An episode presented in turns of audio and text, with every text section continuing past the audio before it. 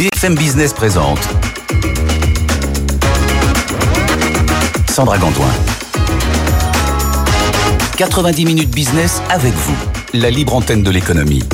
Aujourd'hui, on va parler de votre business. Vous vous lancez, vous avez besoin de conseils. Bah oui, il faut un coach, c'est quand même le mieux. Il y a plein de situations dans lesquelles on a besoin d'aide et c'est là-dessus qu'on va vous aider aujourd'hui. Posez-nous euh, toutes vos questions. Et évidemment, quand on lance son business en auto-entreprise, à qui on fait appel ?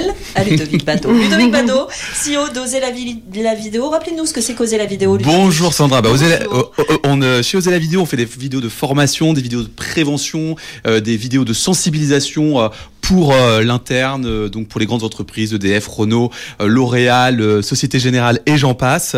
Euh, donc on est vraiment spécialisé dans la vidéo pédagogique de formation et de prévention en interne. À vos côtés, votre témoin, votre coach, vous avez amené aujourd'hui. Bonjour, Bonjour. Marie-Hélène Tommasino, Bonjour, coach Sandra. Business, auto-entrepreneuriat. Vous Tout allez nous faire part de votre expérience. Vous allez même nous donner votre méthode un petit peu oui. pour euh, qu'on puisse euh, se, se lancer et voir aussi toute l'utilité de se faire euh, accompagner. Parce que Ludovic, ça fait longtemps qu'on le dit dans cette émission, quand on lance son business, faut vraiment, on est déjà seul à la base, il faut se faire accompagner, il faut avoir cette, cette démarche, Ludo. Oui, il faut avoir cette démarche, effectivement, et puis bah, aujourd'hui, on n'est plus du tout seul avec tout ce qui est proposé, et il faut surtout avoir une méthode, euh, un chiffre, hein, soixante-quatre pour cent des indépendants estiment qu'il a été simple de se lancer, selon une étude toute récente d'Elobank avec Ipsos, un Français sur trois s'imagine même indépendant d'ici cinq ans, euh, et pour cause, en fait, c'est facile, hein, aujourd'hui, de créer son entreprise, d'obtenir un numéro de siret, j'ai presque envie de dire que c'est normal, banal.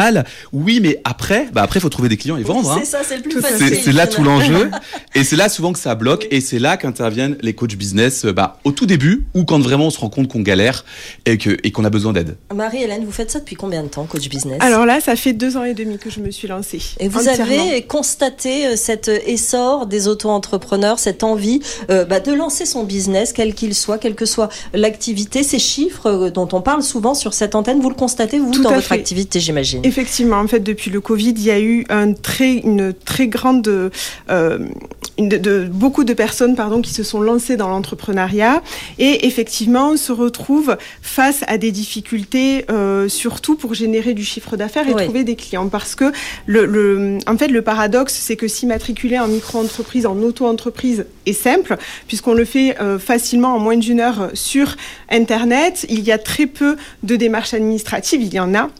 Mais elles sont simplifiées, mais simplement une fois qu'on est lancé, bah, il faut générer du chiffre d'affaires, il faut en vivre, et c'est là que la difficulté euh, euh, arrive. Et qui sont ceux qui font appel à vous ? Donc on est sur des néo-entrepreneurs, j'imagine, des entrepreneurs oui. euh, qui débutent, qui, dé- qui découvrent un peu cet univers. Euh, est-ce qu'ils sont plutôt en activité de plusieurs, depuis plusieurs mois et en difficulté, ou est-ce que c'est au tout début ?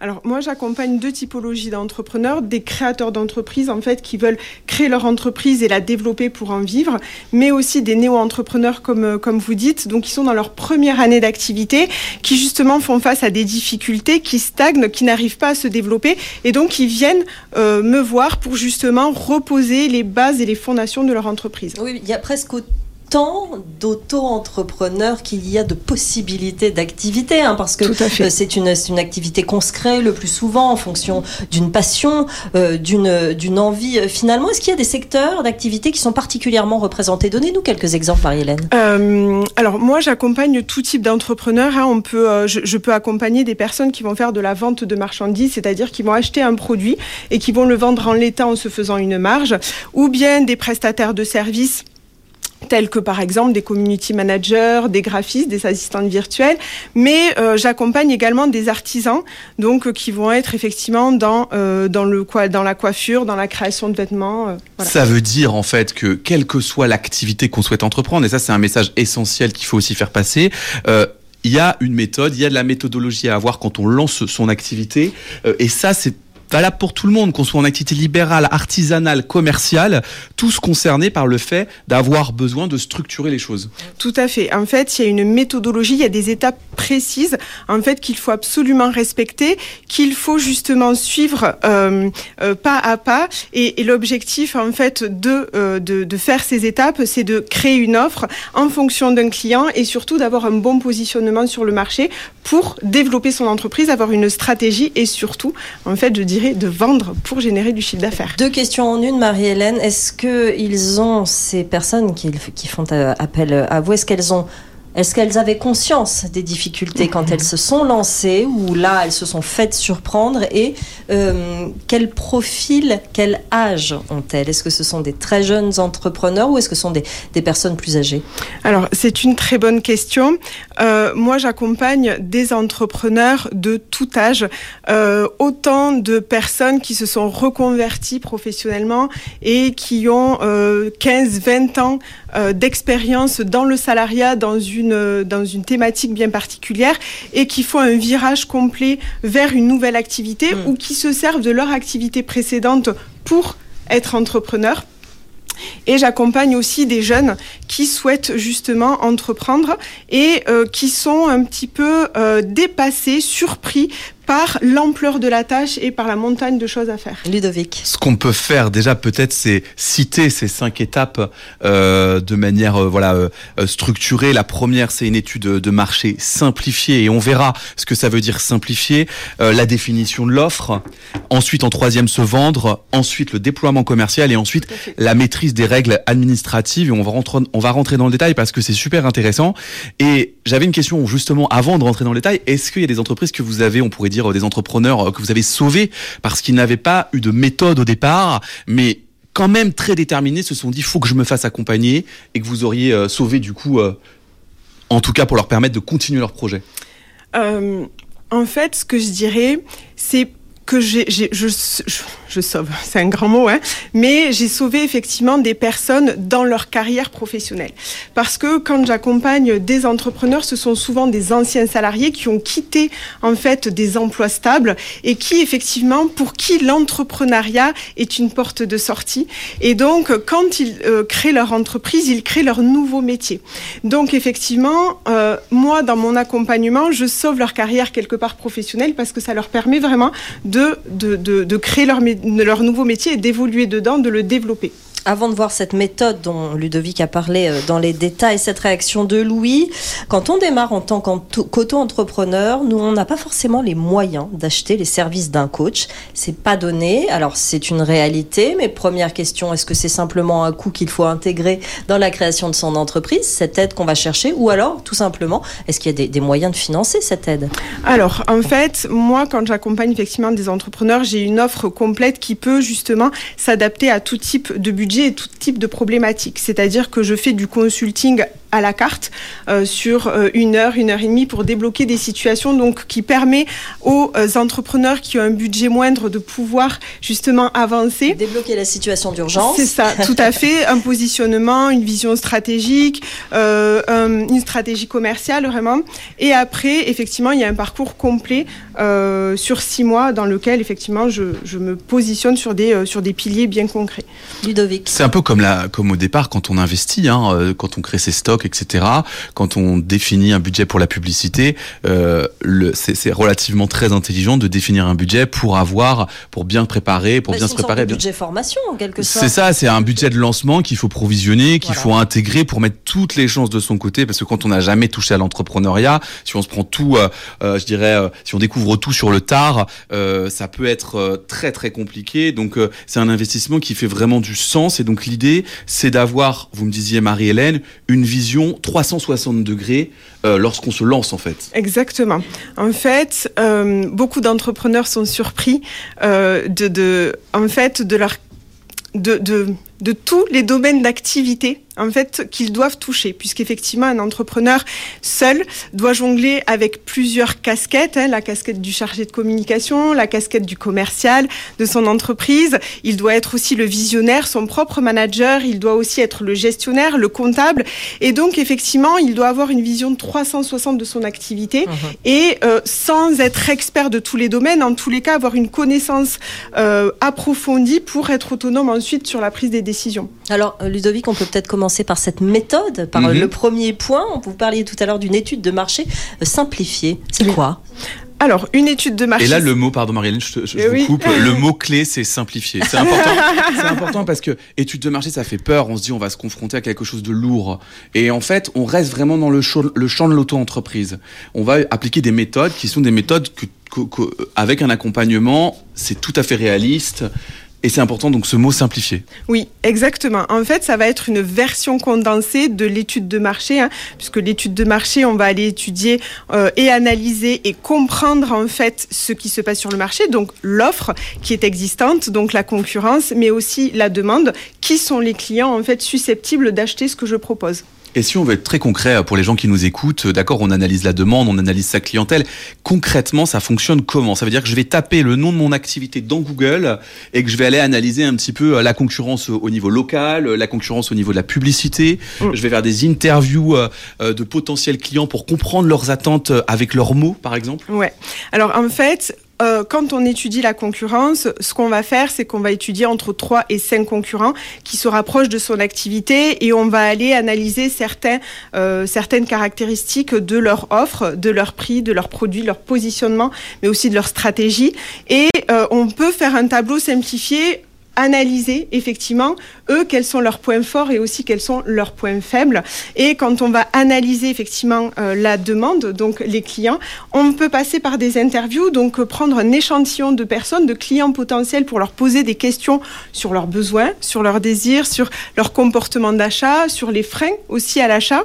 Et on peut aussi, euh, ce que je conseille vraiment, c'est d'aller chercher des données factuelles, de pas partir de son intuition, mais d'aller chercher des données chiffrées et concrètes via, par exemple, des sites de statistiques pour voir les tendances et les évolutions du marché. C'est particulièrement important, cette première étape, parce que ça peut déterminer ou au contraire faire complètement euh, faire marche arrière sur une activité. Ça va vraiment déterminer la nature de l'activité, la nature du produit, Marie-Hélène. Tout à fait. En fait, quand on va euh, déterminer son offre, affiner son offre, et surtout son message de vente, c'est ça aussi qui est important, ben, on va partir des besoins du client et pas l'inverse.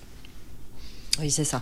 Euh, Ludovic. Oui, et donc, euh, pardon, excusez-moi, euh, donc partir des besoins du client, mais ce qui, ce qui est, ce qui est intéressant, c'est que en réalité, vous avez beaucoup de personnes qui ne font pas cette démarche d'interview au départ. Hein. C'est quelque chose d'assez rare. Je vais faire mea culpa moi-même en tant qu'entrepreneur sur les différents mmh. projets que j'ai pu monter. C'est pas quelque chose que j'ai fait au départ. Et on apprend au fil de l'eau en échangeant avec ses clients. Ah bah oui, mais en fait, ce, ce, c'est ce vocabulaire-là, c'est ces attentes-là, c'est ces problématiques-là. Et en fait, je m'étais fié à mon intuition. Alors, avec un peu de chance, l'intuition est plutôt bonne, donc on finit, on, on, on arrive quand même à avancer et à se développer. Mais si ce travail avait été fait en amont, on aurait eu des clés de lisibilité, de clarté euh, dès le départ, et on aurait performé pour se développer. Oui, et... Tout à fait. Marie-Hélène, allez-y. Non, non, tout à fait, je, je, je, je rejoins totalement Ludovic. En fait, ça permet, c'est un travail préparatoire qui peut paraître euh, fastidieux, mais en fait, il est nécessaire en fait, pour ajuster une offre et justement avoir une offre de service qui correspond aux besoins du client et surtout qui permet d'avoir un message de vente qui va être clair et qui va être compris. Et surtout, euh, quand on étudie sa concurrence, l'objectif, c'est aussi de se démarquer de sa concurrence et d'avoir une vraie stratégie de différenciation pour que le client voit en notre produit une vraie valeur ajoutée par rapport aux autres. Voilà, c'est aussi, on l'a dit hein, déjà dans cette émission avec vous, Ludovic, certains partent euh, sur leur auto-entreprise, sur une passion. Euh, cette étape-là peut peut-être les orienter et leur faire comprendre que voilà, le, il va on falloir un tout petit peu, voilà, on se lance pas à l'aveugle, forcément seulement en fonction de ses goûts, c'est important de le dire. La deuxième, la deuxième étape, c'est définir son offre, Ludovic. Oui, définir son offre, c'est, c'est toujours un peu délicat au début parce qu'on a effectivement notamment la question du prix, et on a tendance à se brader au départ quand on lance une activité, c'est quelque chose d'assez fréquent quand on est indépendant, et donc c'est primordial de réfléchir à ça en fonction de l'étude de marché. Ça va aussi se permettre de se conforter, ça va permettre de se positionner et d'avoir une forme d'assurance par rapport à son pricing, à son prix. Exact. Exact. En fait, euh, la plupart des entrepreneurs sous-estiment la valeur de ce qu'ils proposent. Et donc, il faut justement, euh, en fonction de l'étude de marché, avoir une offre concrète, structurée, et avoir aussi un prix qui correspond à la valeur de ce, que, ce qu'on propose. Il faut savoir qu'il y a une différence, et ça, c'est quelque chose que je répète souvent aux entrepreneurs, une différence entre le prix et la valeur. Il faut savoir effectivement que le prix ne vaut que la valeur euh, perçue. Voilà, exactement. Mmh. Euh, le prix ne vaut que la valeur perçue. C'est-à-dire que un prix haut ou un prix bas ne veut rien dire. Il va dépendre, le, la valeur va dépendre en fait de la personne que l'on a en face. Si par exemple, concrètement, euh, je suis salarié et j'ai envie de euh, et je suis promu manager dans mon entreprise et que j'ai besoin justement d'avoir un coach pour euh, prendre confiance en moi. Mais je vais, euh, je vais prendre, je vais chercher un prestataire pour justement m'aider à prendre confiance en moi, prendre du leadership et justement, je vais mettre le prix en fait parce que la valeur perçue perçue du produit, du coaching que je vais avoir, mais va me permettre de reprendre confiance en moi dans ce nouveau poste. Oh. Effectivement. Pardon, non, pardon, non, tout à fait. Et on, on en avait déjà parlé, Sandra, de cette notion de valeur perçue qui est fondamentale. Euh, si nous-mêmes, on perçoit mal notre produit, en tout cas, si on perçoit mal notre valeur, si on a tendance effectivement à se brader, on va avoir tendance effectivement euh, à proposer des tarifs bas et à faire percevoir sa propre valeur de manière, euh, de, de manière moindre, en fait. Tout à fait. Et cette question de valeur perçue, elle est super importante. Et c'est vraiment un mindset et une confiance mmh. qu'on a vis-à-vis de soi-même, vis-à-vis de son projet. Tout à fait. Euh, et c'est là toute la puissance et tout l'intérêt en fait d'avoir une méthodologie euh, pour être vraiment aligné vis-à-vis de tout ça et euh, du coup bah, d'avancer avec sérénité et de gagner sa vie à son juste prix. Tout à fait. En fait, le fait de euh, se préparer, d'avoir une structure permet effectivement d'être euh, en confiance avec son projet, en phase de lancement, de pouvoir justement valoriser avec un discours commercial hyper clair ce que l'on propose, de savoir quels sont les, les services additionnels que l'on propose et donc de revoir soi-même en fait la valeur que l'on va proposer. Ludovic. Petite question pour les gens qui nous écoutent et qui peuvent répondre du coup sur les réseaux, est-ce que certains ont l'impression de se brader ? Oui, oui, c'est parce que j'allais dire, c'est certainement une des étapes sur lesquelles vous avez peut-être le plus de demandes d'aide. Oui. En fait, la, la, la, la demande d'aide au-delà de la fixation du prix, elle va être effectivement sur l'état d'esprit. Mmh. Ça va être de casser les barrières limitantes des personnes qui justement vont sous-estimer leur valeur et qui sont aussi habituées... Euh, je remets aussi un petit peu dans le contexte de, des néo-entrepreneurs et créateurs d'entreprises qui ont eu l'habitude d'être salariés, qui ont l'habitude en fait d'avoir un taux horaire ou un salaire fixe et qui aujourd'hui doivent... évaluer leur prix et c'est quand même assez compliqué. Donc ouais. c'est une partie. Avoir, ouais. c'est, voilà, c'est une partie où on doit effectivement, on va dire, casser des barrières. La troisième étape, et là on arrive sur l'aspect commercial des choses. Il va falloir vendre son offre, vendre son produit, et euh, c'est, c'est une étape très importante, Marie-Hélène. Tout à fait. En fait, euh, quand on va vendre son produit, il faut effectivement euh, pouvoir avoir un discours commercial qui répond aux besoins du client. C'est-à-dire qu'on ne va pas, quand on va proposer son offre et quand on va vendre et détailler ce que l'on, euh, ce que l'on vend, euh, détailler pardon, les caractéristiques techniques en fait, de son produit, c'est pas ça l'idée. Hein. C'est-à-dire qu'on ne va pas proposer au client un site WordPress, par exemple, avec X plugins, euh, et cetera. Non, on va aller... lui proposer et lui vendre le résultat qu'il attend grâce à ce site internet. Donc ça veut dire par exemple de la visibilité, on va lui vendre effectivement une notoriété digitale. On lui vend un objectif. Exactement, on lui vend un résultat, on lui ouais. vend un bénéfice et des avantages effectivement qu'il va obtenir grâce à notre prestation. Ludovic. Et ça très souvent, c'est très fréquent qu'on ait effectivement des entrepreneurs qui au début euh, ont tendance euh, à mettre des caractéristiques techniques dans leur offre. Mmh. Le prospect, le futur client n'y comprend strictement rien. Donc à la fin, il a l'impression soit de se faire avoir, soit d'être idiot, euh, et en tout cas de pas être compris. Et il n'arrive pas à se projeter par rapport à ce qu'on va lui proposer. Et ça, c'est, c'est, c'est la pire chose qui soit. Euh, effectivement, il faut se mettre à la place de son client. Il faut utiliser du vocabulaire qui soit compris euh, et que le client ait vraiment l'impression, parce que c'est la vérité, d'être compris et surtout qu'on comprend finalement ce qu'il attend de tout ça. Tout à fait, exactement. En fait, le jargon technique, c'est fait que pour les ingénieurs. C'est ce que Steve Jobs disait en général, c'est qu'en fait, le client veut savoir ce qu'il va obtenir, les bénéfices qu'il va avoir et le le le, le résultat attendu. Va s'améliorer grâce à votre produit finalement. C'est, mais c'est exactement ça. Mais c'est exactement ça. Et ça s'appelle pitcher quelque part. Oui, c'est ça. Il y a il y a vraiment cette cet apprentissage aussi dans cette méthodologie, apprendre à pitcher. Exactement. Apprendre à pitcher, c'est effectivement montrer la valeur de ce qu'on propose et justement grâce à l'étude de marché et grâce à sa stratégie de différenciation, on va pouvoir aussi se vendre, c'est-à-dire montrer en quoi on est le meilleur prestataire pour vendre euh, ce, ce produit ou ce service. Et l'idée, en fait, de se vendre, c'est de mettre en avant la valeur, sa valeur à soi, sa zone de génie, ses valeurs ajoutées, ses valeurs internes aussi, c'est important.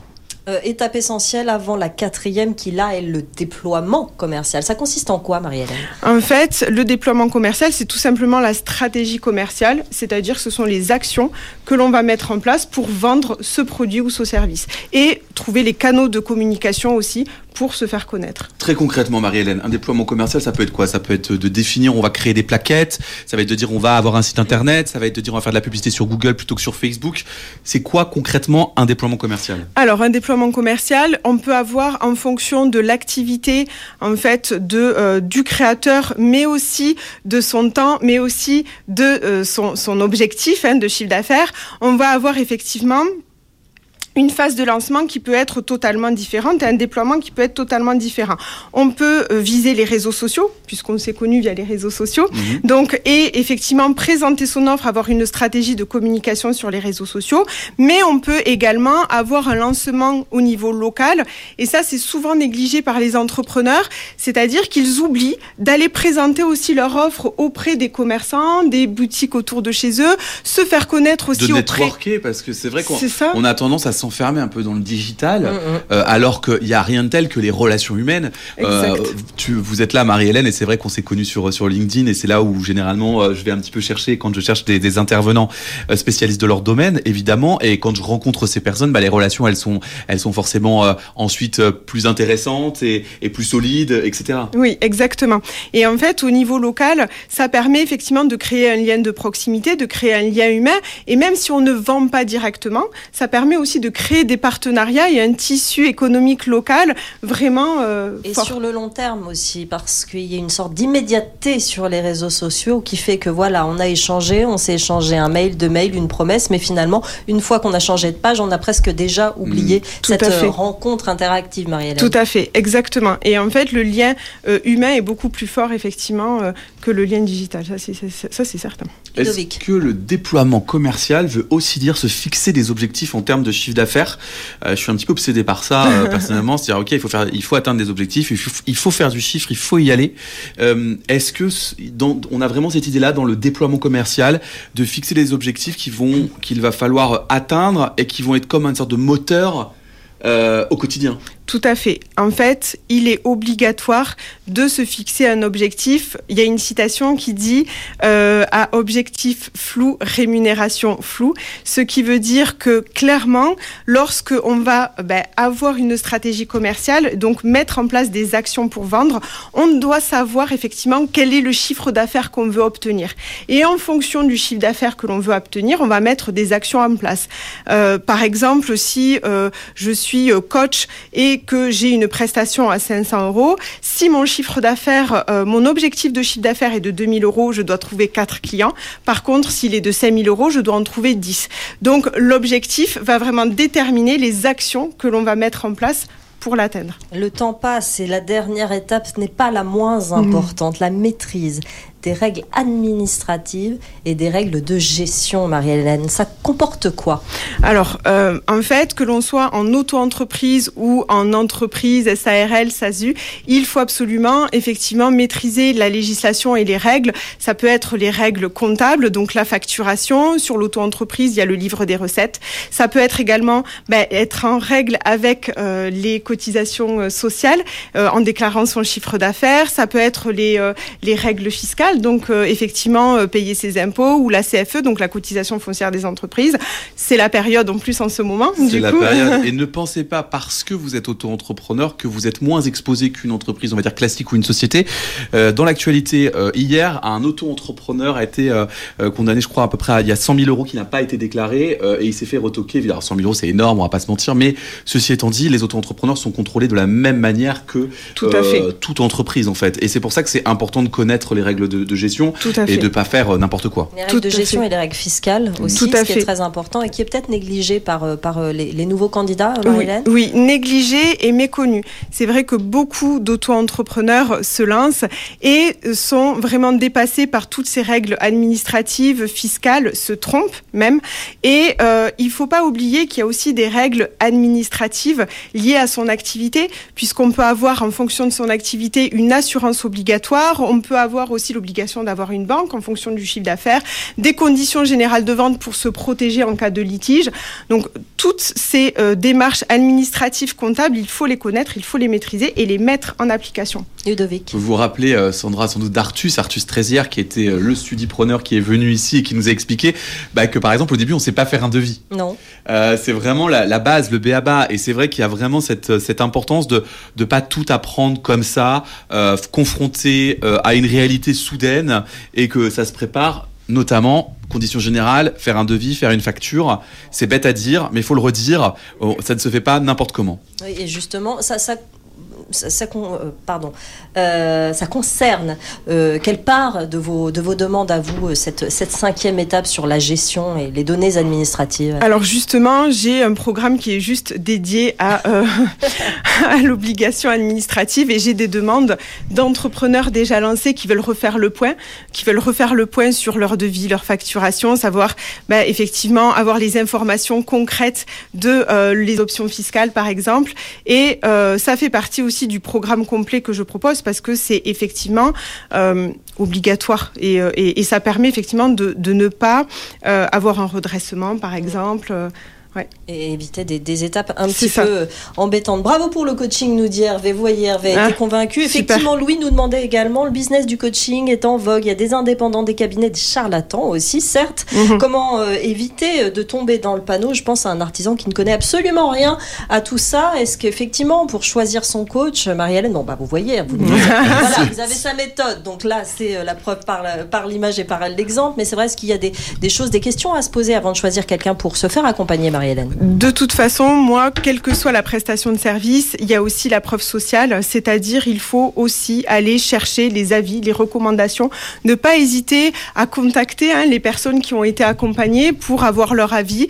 Euh, moi, je, je, le, je le propose très très souvent quand j'ai des créateurs d'entreprises ou des entrepreneurs qui me sollicitent euh, d'aller voir euh, et d'aller contacter les anciens clients que j'avais pour être rassurée justement sur la prestation que je propose. Le mot de la fin, Ludovic. Et j'ai voulu inviter le mot de la fin, Marie-Hélène, justement parce que bah, tout ça, quand c'est fait dans la bonne humeur, quand c'est fait avec le sourire, eh ben, c'est pas des étapes qui sont si, si désagréables, alors qu'au début, ça paraît euh, assez contraignant. On travaille pour soi, c'est ce qu'il faut se dire. Exactement. Et avec le bon coach, c'est des choses qui se font très facilement et euh, qui peuvent vraiment vous détonner et euh, réorienter euh, l'image que vous étiez faite euh, de votre projet au départ. Voilà pourquoi il faut suivre ces sessions avec Ludovic Badeau quand vous êtes mmh. auto-entrepreneur. Merci à tous les Merci deux d'être venus. Vous. Merci Marie-Hélène Tommasino, coach business auto-entrepreneuriat. Merci Ludovic, C E O d'Osez la Vidéo. Il y a aussi ce petit podcast, attention. Oui, euh, un grand un... podcast, attention Sandra. Le, le podcast des indépendants. On, ré, on, on recommence les enregistrements la semaine prochaine. Premier épisode de cette saison deux le dix-huit janvier sur b f m business point com. Et je vous promets, ça sera super. Voilà, évidemment, comme à chaque fois avec Ludovic, c'est limpide. quatre-vingt-dix minutes business avec vous, la libre antenne de l'économie.